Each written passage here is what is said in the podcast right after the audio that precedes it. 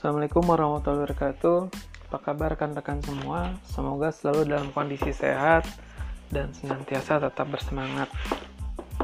Kesempatan kali ini kita akan membahas mengenai piutang akuntansi pajak atas piutang. Nah, mungkin rekan-rekan pernah belajar di semester-semester sebelumnya tentang piutang, namun kita akan coba refresh lagi sebetulnya apa itu piutang Nah, piutang itu adalah hak perusahaan kepada pihak lain yang akan diterima dalam bentuk kas. Nah, dalam hal ini kita bagi piutang usaha itu berdasarkan jenis ada piutang usaha dan piutang non usaha. Apa contohnya? Piutang usaha itu salah satu contohnya adalah piutang dagang ataupun piutang wesel. Nah, adapun piutang yang non usaha itu adalah piutang karyawan, piutang pemegang saham dan lain-lain. Di mana piutang tersebut timbul karena memang bukan dari sektor usaha atau sektor bisnis perusahaan itu sendiri. Misalkan ada pinjam meminjam. Nah, seperti itu. Nah, adapun dari sisi penerima, piutang usaha ini dibagi menjadi dua, yaitu piutang pihak ketiga dan juga pihak berelasi. Nah, piutang pihak ketiga itu adalah pihak yang dia memang dalam hal ini tidak mempunyai hubungan secara langsung atau tidak mempunyai hubungan secara khusus. Nah, adapun pihak berelasi itu seperti yang dijelaskan dalam SAK merupakan uh, pihak yang mempunyai hubungan istimewa, misalkan ada kesamaan manajemen, ada kesamaan uh, pemegang saham, atau ada hubungan keluarga. Nah, ketika memang mempunyai tiga, uh, tiga salah satu dari tiga hubungan yang tadi, itu piutang usaha tersebut akan dikategorikan sebagai piutang usaha pihak berelasi. Nah, uh, lebih jelasnya piutang usaha ini dia timbul sebagai akibat dari penjualan barang atau atau jasa secara kredit dari pelanggan. Nah, jadi memang uh, piutang usaha ini timbul ketika memang kita melakukan transaksi uh, secara kredit ya. Karena memang kalau kita melakukan transaksi secara tunai itu tidak akan timbul yang namanya piutang. Nah, dalam piutang usaha ini kita sering kali mendengar istilahnya diskon. Nah, di sini ada beberapa diskon. Yang satu adalah potongan perniagaan atau uh, trade diskon. Yang kedua potongan tunai atau cash diskon. Yang ketiga mungkin uh, apabila terdapat ketidaksesuaian dalam pengiriman barang. Nah, makanya akan timbul yang akan timbul yang namanya retur penjualan. Nah, uh, potongan perniagaan ini adalah potongan yang diberikan pada saat terjadinya transaksi penjualan dengan mengurangi harga jual yang berlaku. Adapun potongan tunai merupakan potongan yang diberikan kepada pelanggan dengan tujuan agar pelanggan segera melakukan pembayaran tagihan. Nah, jadi memang uh, berbagai potongan ini atau uh, retur penjualan misalkan uh, dalam aspek perpajakan itu diperbolehkan kalau memang pembukuan potongan itu dilakukan dengan mengurangkan ke penjualan bruto. Jadi kalau dilihat dari sisi aspek perpajakan, saya ulangi kembali bahwa potongan perniagaan, potongan tunai, ataupun retur penjualan itu diperbolehkan dalam aspek perpajakan kalau misalkan uh, dibukukan uh, dengan, dengan mengurangkan ke penjualan bruto. Adapun jika kita melakukan penyisihan uh, untuk potongan ataupun retur, maka secara aspek perpajakan itu tidak bisa uh, diterima sehingga dalam uh, dalam perhitungan pajak nantinya itu akan dikoreksi. Nah, uh, penyajian atas piutang itu harus meliputi beberapa hal, ya. Satu, nama dan alamat, alamat lengkap debitur. Dua, jumlah masing-masing piutang. 3. Saat timbul atau berkurangnya piutang. 4. Jenis piutang. Bisa usaha, pegawai, pemegang saham, dan lain-lain. Selanjutnya hak penerimaan bunga. Lalu tanggal jatuh tempo dan yang terakhir adalah jumlah piutang yang dapat dihapuskan ataupun keterangan lain. Nah, masing-masing uh, penyajian ini mempunyai fungsi ya, mempunyai fungsi yang nantinya kita bisa menjadikan uh, kita bisa jadikan hal ini sebagai kontrol atau pengendalian atas pengelolaan piutang. Nama dan alamat lengkap tentunya sangat jelas. Bagaimana kita bisa menjual suatu barang tapi kita tidak tidak mengetahui kepada siapa dan alamatnya di mana. Nah, seperti itu. Nah, kita pun harus membagi pencatatan piutang ini uh, berdasarkan nama dan berdasarkan nama atau debitur yang tadi, gitu kan. Dan kita harus mencatat setiap timbulnya atau berkurangnya piutang. Timbulnya itu adalah ketika penjualan, berkurangnya adalah ketika kita menerima pembayaran. Karena kalau misalnya kita tidak mencatat dua hal tersebut, tentunya akan terjadi uh, kebiasaan atau ketidakjelasan ini piutang ini atas nama siapa gitu. Atau pembayaran piutang ini dari siapa gitu. Nah, kita harus mencatat hal itu. Selanjutnya jenis piutang. Nah, jenis piutang ini memang kita harus bagi. Pertama, piutang usaha. Nah, piutang usaha ini kan karena timbul karena memang adanya penjualan. Yang kedua, piutang pegawai. Nah, piutang pegawai ini biasanya kalau misalkan ada pegawai yang membutuhkan dana untuk keperluan pribadi, nah ini bisa harus kita catat, nah nantinya kita bisa tagih melalui pemotongan uh, skema pemotongan gaji setiap bulannya. Yang terakhir misalkan piutang, jenis piutang ini adalah pemegang saham. Nah ini biasanya punya perlakuan khusus. Kalau di perusahaan yang real, ini biasanya piutang pemegang sini judulnya suka-suka. Nah suka-suka dalam artian ya karena dia mempunyai hak atas perusahaan sehingga ketika dia mempunyai uh, keperluan dia bisa saja melakukan pinjaman ke perusahaan. Nah dalam hal ini uh, pinter-pinter manajemen saja sebetulnya untuk menagih apakah dengan uh, mereminder setiap bulan atau misalkan uh, mengurangi uh, dividen ketika akan dibagikan. Nah itu uh, tergantung dari manajemen seperti apa dia punya kebijakan. Selanjutnya hak penerimaan bunga. Nah, hak penerimaan bunga ini kaitannya dengan misalkan ya, misalkan kita punya uh, wesel tagi. Nah, wesel tagi ini uh, jatuh temponya di bulan Januari gitu kan. Dia uh, wesel tagi ini dari bulan Oktober tapi dia jatuh temponya di bulan Januari. Nah, hak penerimaan bunga ini sebetulnya kita sudah bisa catat pada saat bulan Desember. Jadi sebelum tutup tahun buku gitu kan. Nah, bunga atas wesel tagih tersebut kita bisa catat. Nah, di sinilah fungsinya ketika kita mencatat siapa uh, kita mempunyai hak untuk penerimaan bunga tersebut. Selanjutnya tanggal jatuh tempo. Nah, tanggal jatuh tempo ini nantinya kita akan melihat apakah ada umur piutang yang dia melebihi tanggal jatuh tempo atau tidak, gitu kan? Apakah ada umur piutang yang timbul ketika piutang itu sudah jatuh tempo? Karena setiap perusahaan tentunya nanti akan mempunyai uh, kebijakan atas piutang yang dia sudah lewat jatuh tempo. Nah, apakah dengan menyisikan piutang, apakah dengan menganalisa umur piutang baru menyisikan, atau kebijakan yang lain? Seperti itu. Nah, yang terakhir adalah uh, penyajian piutang ini harus meliputi jumlah piutang yang dapat dihapuskan ataupun keterangan lain. Nah, jumlah piutang yang dapat dihapuskan kaitannya dengan yang tadi yang saya singgung tadi terkait dengan analisa nomor piutang. Kira-kira dari jumlah piutang yang ada sekarang, apakah ada yang mau dihapuskan karena ada kemungkinan gagal bayar ataupun uh, kemungkinan besar kita menerima pembayaran tersebut dalam jangka waktu yang lama. Nah, itu uh, penjelasan atas penyajian uh, atas piutang yang harus kita catat gitu ya, yang harus kita penuhi. Nah, apakah yang kondisi ini terjadi pada semua perusahaan? Tidak. Jadi kalau nanti rekan-rekan sudah masuk ke dalam dunia usaha, nah biasanya ada kekurangan, kekurangan atas pencatatan piutang. Nah, ini pintarnya teman-teman saja ketika mendapatkan amanah pekerjaan sebagai seorang AR atau sebagai account receivable, nah harus mempunyai kemampuan untuk mengatur penyajian atas piutang yang tadi dijelaskan. Silahkan barangkali ada yang mau ditanyakan terlebih dahulu.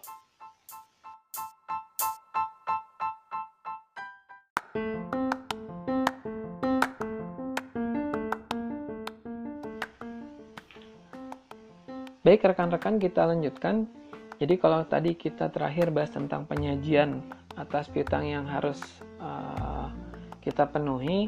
Nah, sekarang kita lanjut bagaimana sebetulnya kondisi yang ada di perusahaan. Jadi memang sering kali di perusahaan itu ketika dia melakukan penjualan secara kredit, nah pembayaran itu tidak serta-merta uh, tepat waktu.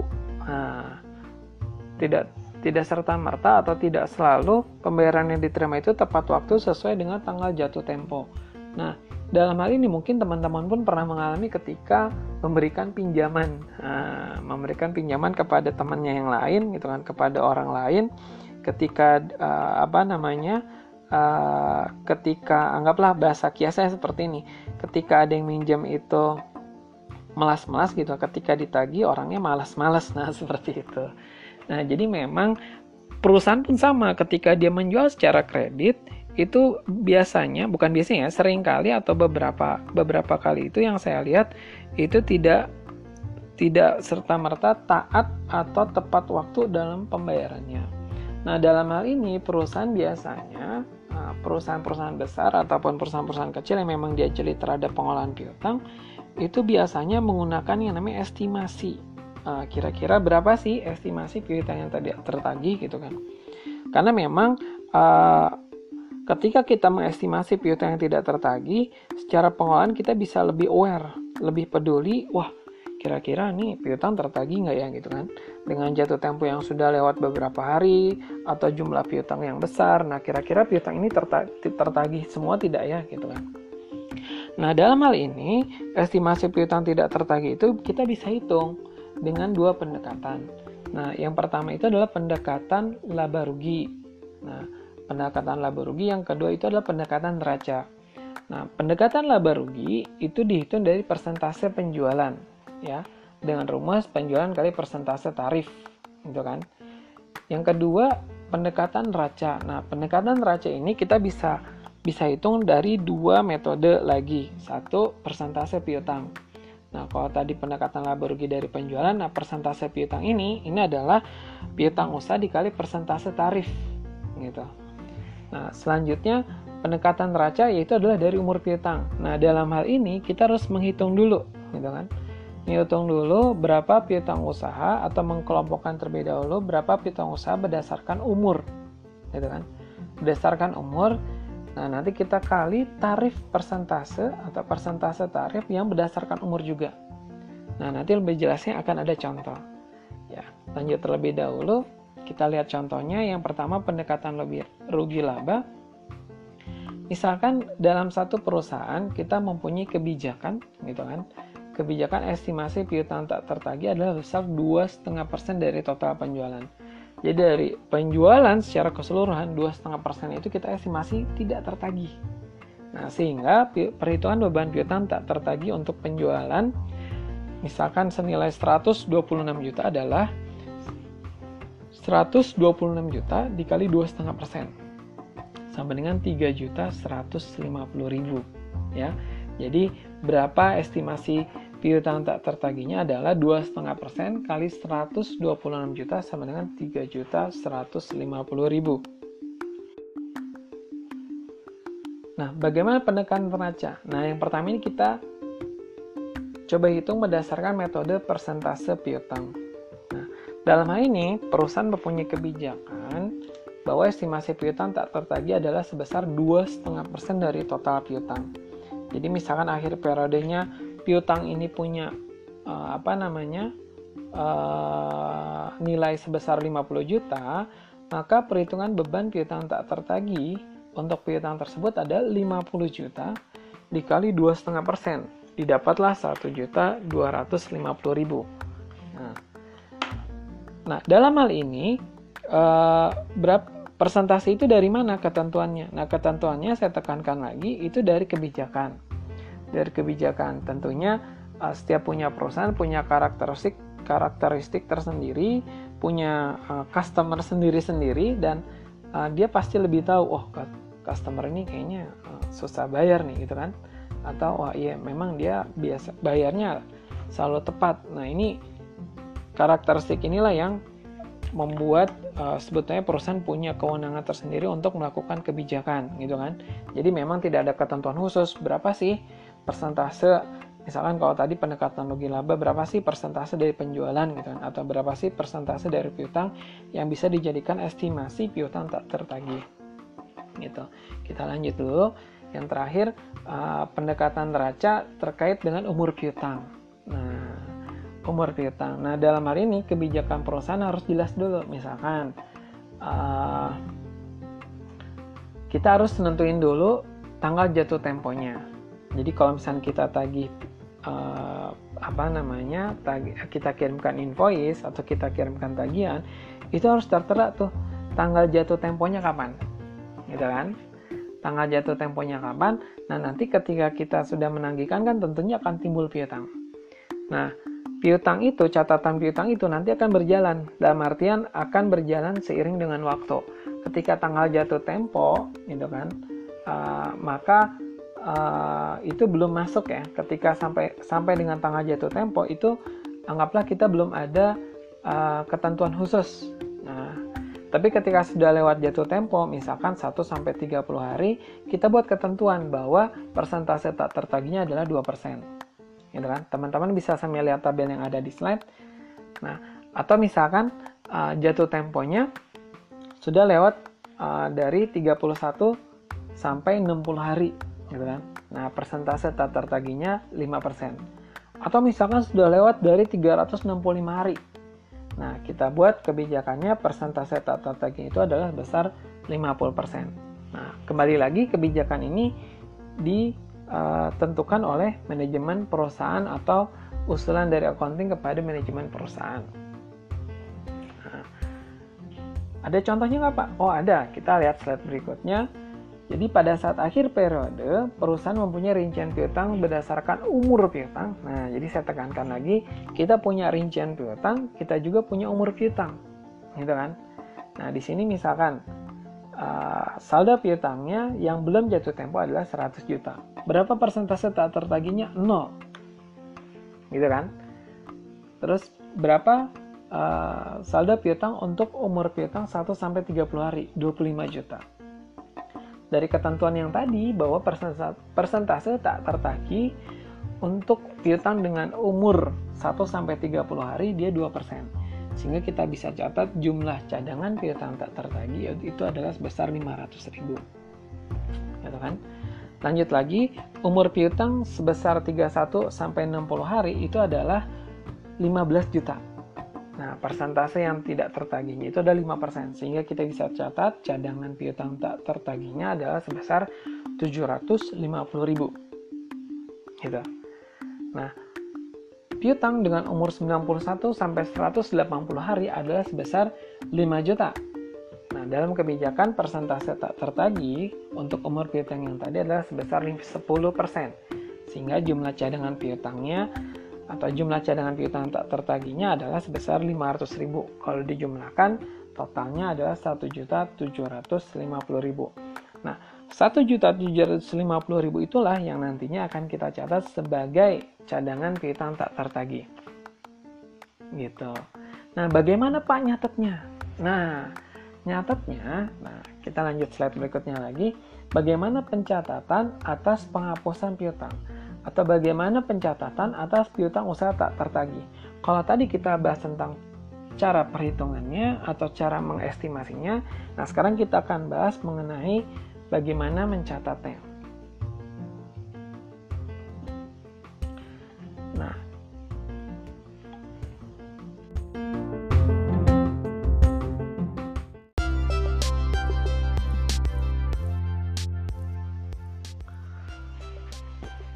Kalau tadi kita bicara tentang estimasi piutang tak tertagih, bagaimana cara menghitungnya.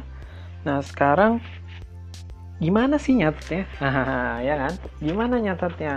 Kalau nyatetnya, nah teman-teman bisa buka slide berikutnya.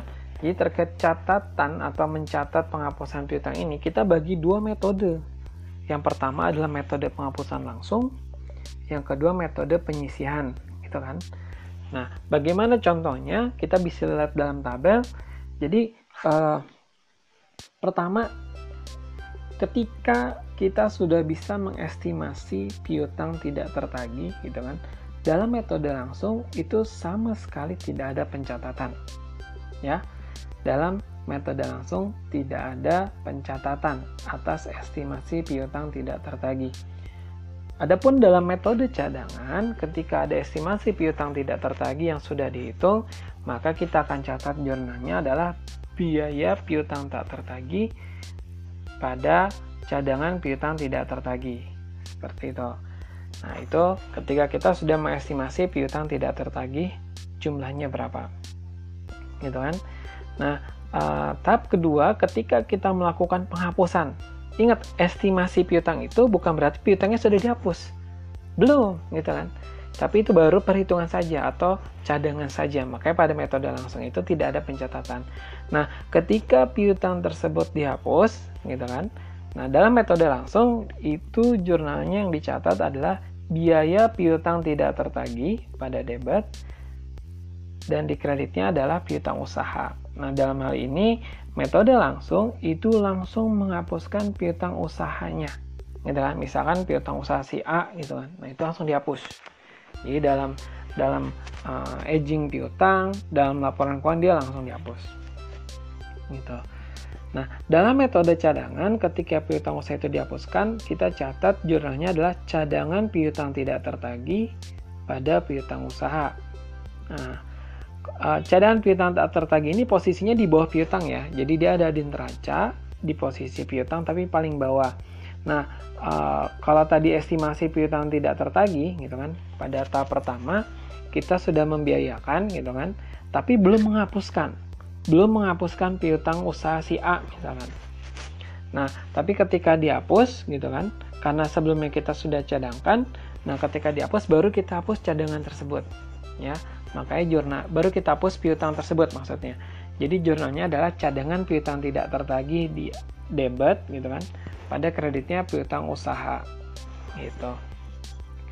Nah, sekarang bagaimana Pak kalau ternyata setelah kita hapuskan piutang ada pembayaran gitu kan atau ada ada rencana bayar dari pelanggan kita nah dalam kondisi seperti ini kita bisa catat jurnalnya dengan menjurnal balik dari jurnal sebelumnya misalkan kalau pada metode langsung gitu kan ketika uh, pelanggan mengkonfirmasi bahwa uh, akan ada apa namanya pembayaran maka kita catat jurnalnya adalah piutang usaha gitu kan. Kita akui dulu adanya piutang usaha pada biaya piutang tidak tertagih gitu. Pada biaya piutang tidak tertagih ya ketika ada pembayaran kalau tadi kan baru ngakuin piutangnya dulu ketika ada pembayaran baru kita catat kas di debit pada piutang usaha di kredit. Gitu. Nah bagaimana kalau metode cadangan? Nah metode cadangan uh, kita catat piutang usaha di debit pada cadangan piutang tidak tertagih di kredit. Gitu. Nah, ketika sudah ada pembayaran, barulah kita catat kas atau bank di debit pada piutang usaha di kredit. Nah, seperti ini. Seperti ini contoh dari jurnal pencatatan. Tergantung metodenya seperti apa, gitu kan? Tergantung dia punya kebijakan estimasinya seperti apa. Nah, oke. Okay. Nah, eh, bagaimana dari sisi aspek perpajakan? nah, sisi dari dari uh, perpajakan kita bisa melihat sebetulnya piutang ini kan dia timbul gitu kan uh, karena adanya penjualan. Nah, oleh karenanya ketika ada uh, penjualan kita bisa mencatat jurnalnya itu adalah piutang usaha di debit dan di kreditnya adalah penjualan dan juga PPN keluaran. Gitu kan? Ketika ada pembayaran, Nah, kita bisa mencatat standar saja. Zonanya sama ya, jadi kas atau bank di debit dan piutang usaha di kredit. Bagaimana ketika uh, kita membayarkan PPN ini, gitu kan? PPN ke kas negara, zonanya adalah PPN keluaran di debit atau utang PPN pada kreditnya kas atau bank. Nah, jadi rekan-rekan sekalian, sebetulnya intinya adalah uh, aspek perpajakan dalam piutang ini salah satunya adalah satu penjualan ini tentunya akan menimbulkan PPN kalau memang dia adalah uh, barang yang dikenai PPN atau jasa yang dikenai PPN. Nah dalam hal ini uh, ketika kita menjual barang atau jasa tersebut kita berhak mempunyai sorry kita berhak untuk memungut PPN gitu. Kita berhak untuk memungut PPN sehingga ketika kita melakukan tagihan kita akan menyertai satu tagihan yang kedua faktur pajak. Nah, faktur pajak keluaran. Sehingga pencatatan seperti yang tadi saya jelaskan setiap kita melakukan penagihan nantinya akan ada dua komponen. Satu DPP penjualan itu sendiri dasar pengenaan pajak penjualan itu serta PPN keluarannya sebesar 10% dari dasar pengenaan pajak atau nilai penjualannya. Gitu. Nah uh, mungkin sekilas saja jadi memang uh, kaitannya PPN itu kan kita kadang kadang kala kita pun melakukan pembelian. Kalau tadi penjualan kita pun sering melakukan pembelian. Nah, pembelian di sini itu akan menimbulkan yang namanya pajak masukan. Nah, sehingga uh, setiap akhir bulan kita harus melakukan rekonsiliasi, gitu kan? Kita harus melakukan rekonsiliasi berapa sih besaran PPN yang terutang atau berapa sih besaran PPN masukan yang kita punya. Karena memang kondisinya uh, ketika kita mempunyai PPN keluaran, dan juga PPN masukan dari pembelian, maka di akhir bulan kita harus saling hapuskan gitu kan. Menet off gitu kan antara nilai PPN keluaran dengan PPN masukan. Kalau PPN masukan lebih besar dari PPN keluaran, maka kita bisa melakukan uh, restitusi atau kita kompensasikan di bulan depan ya kalau PPN masukannya lebih besar tapi kalau ternyata PPN masukannya lebih kecil daripada PPN keluaran, maka statusnya itu adalah terutang PPN. Makanya di bulan depannya, di bulan depannya kita harus bayar terutang PPN tersebut sejumlah selisihnya yang tadi gitu ya. Berapa utang PPN-nya kita harus bayar di bulan depan.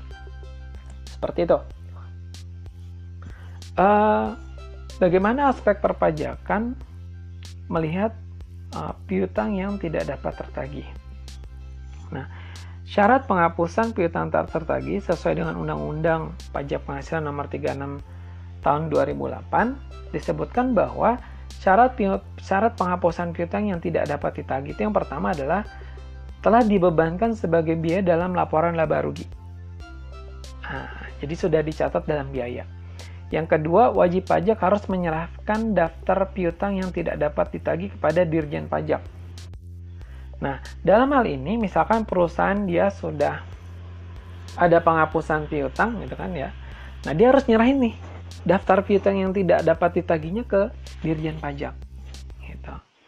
Lanjut lagi, telah diserahkan perkara penagihannya kepada pengadilan negeri.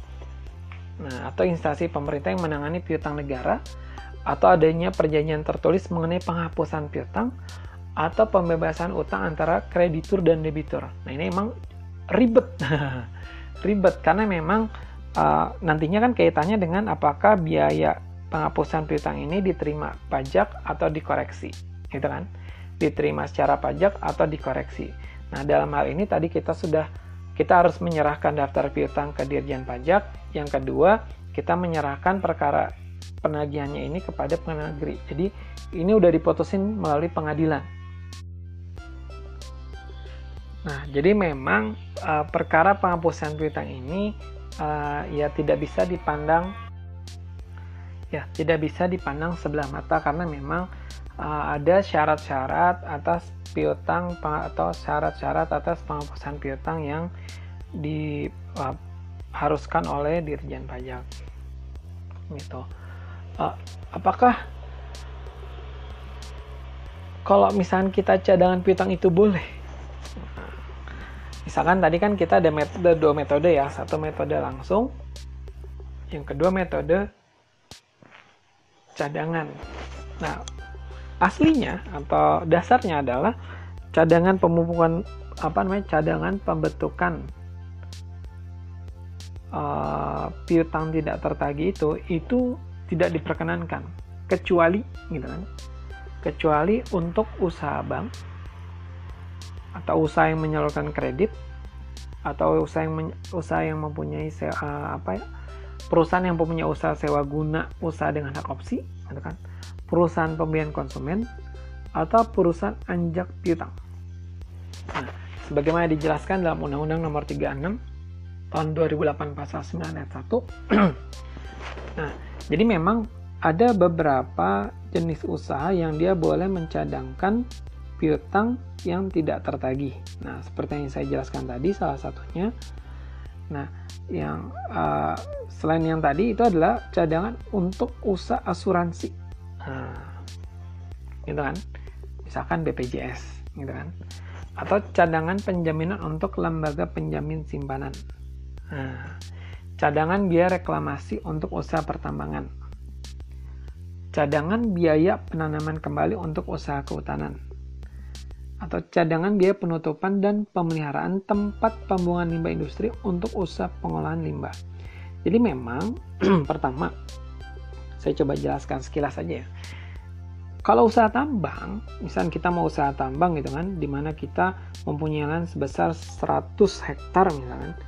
Nah, ketika kita melakukan pertambangan, tentunya kita mempunyai kewajiban reklamasi atau penanaman kembali misalkan. Penanaman kembali agar lahan-lahan tersebut itu bisa ditanami pohon minimal gitu kan? Atau uh, lahan tersebut bisa di ya dibudidayakan lah gitu kan nah dalam hal ini cadangan-cadangan untuk biaya-biaya tersebut itu diperbolehkan seperti itu nah uh, lanjut lagi Kalau tadi kita bicara cadangan, nah sekarang apa kaitannya perpajak ah, apa kaitannya piutang pihak berelasi, gitu kan? Nah sebenarnya apa sih piutang pihak pihak berelasi? Nah seseorang dikatakan pihak berelasi atau pihak yang mempunyai hubungan istimewa, gitu kan? Jika, nah, misalkan wajib pajak mempunyai penyertaan modal langsung atau tidak langsung paling rendah 25%. Nah, ya punya kepemilikan saham lah ya, punya kepemilikan saham 25% minimal. Gitu. Atau wajib pajak mempunyai wajib pajak lainnya atau dua atau lebih wajib pajak berada di bawah penguasaan yang sama baik langsung maupun tidak langsung. Sederhananya adalah ada manajemen yang sama, direksi yang sama, ya kan? uh, antara satu perusahaan dengan perusahaan yang lain. Nah, itu dianggap piutang uh, atau dianggap mempunyai hubungan istimewa atau hubungan pihak berelasi.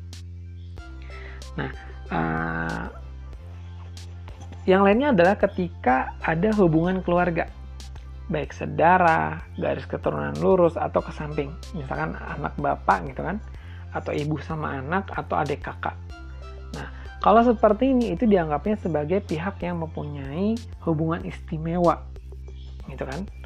Atau pihak berelasi sama, pengertian sama. Nah itu dijelaskan dalam Undang-Undang Pajak Penghasilan Nomor 36 Tahun 2008, Pasal 18 ayat 4. Nah nanti rekan-rekan uh, saya coba share ya Undang-Undang Pajak Penghasilannya. Nanti kalau ada saya akan coba share di uh, kelas kita.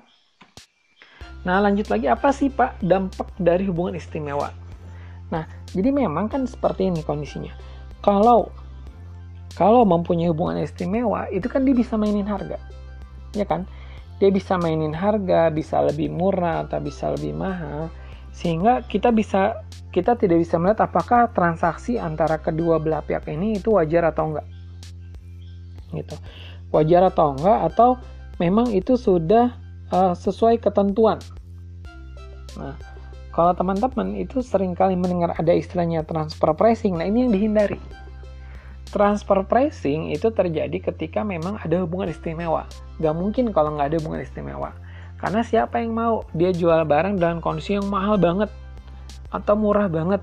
Nah, biasanya kan harga itu menent, apa ditentukan oleh ketentuan pasar atau harga di pasarannya berapa. Seperti itu. Nah, dalam hal ini dampaknya dari sisi perpajakan atas temuan istimewa atau pihak berrelasi.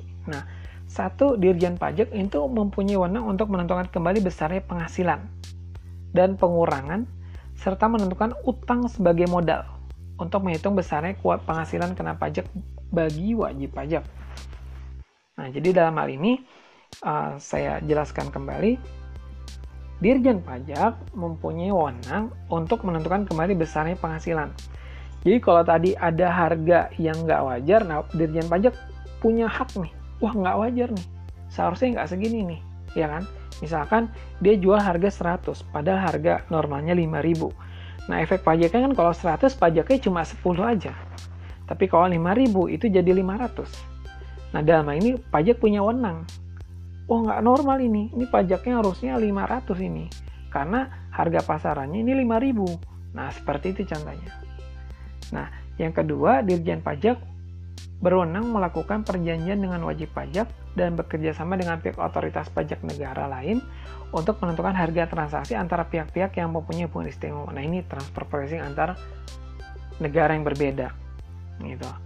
Nah, dalam hal ini, Dirjen Pajak dia punya wewenang untuk kerjasama dengan otoritas pajak misalkan di Malaysia. Oh nih pajak uh, kantor pajak Malaysia ini harganya nggak wajar nih, gitu kan? Kita sama-sama dirugikan, misalkan seperti itu, gitu kan? Nah, yang terakhir, yang ketiga, wajib pajak yang melakukan pembelian saham atau aktiva perusahaan melalui pihak lain atau badan yang dibentuk untuk maksud demikian, gitu kan? Dapat ditetapkan sebagai pihak yang sebenarnya melakukan pembelian tersebut.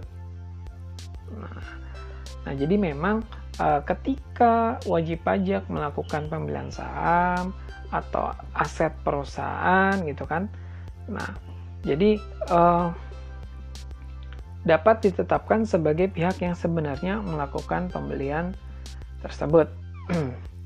Nah, hal ini dijelaskan dalam Undang-Undang Pajak Penghasilan Nomor 36 Tahun 2008 Pasal 3. Jadi memang uh, lebih banyak kita bahas sekilas ya, sekilas tentang Undang-Undang Pajak Penghasilan. Baik, uh, demikian uh, penjelasan saya atas akuntansi pajak mengenai piutang. Silahkan rekan-rekan barangkali ada yang ditanyakan. Terima kasih. Assalamualaikum warahmatullahi wabarakatuh.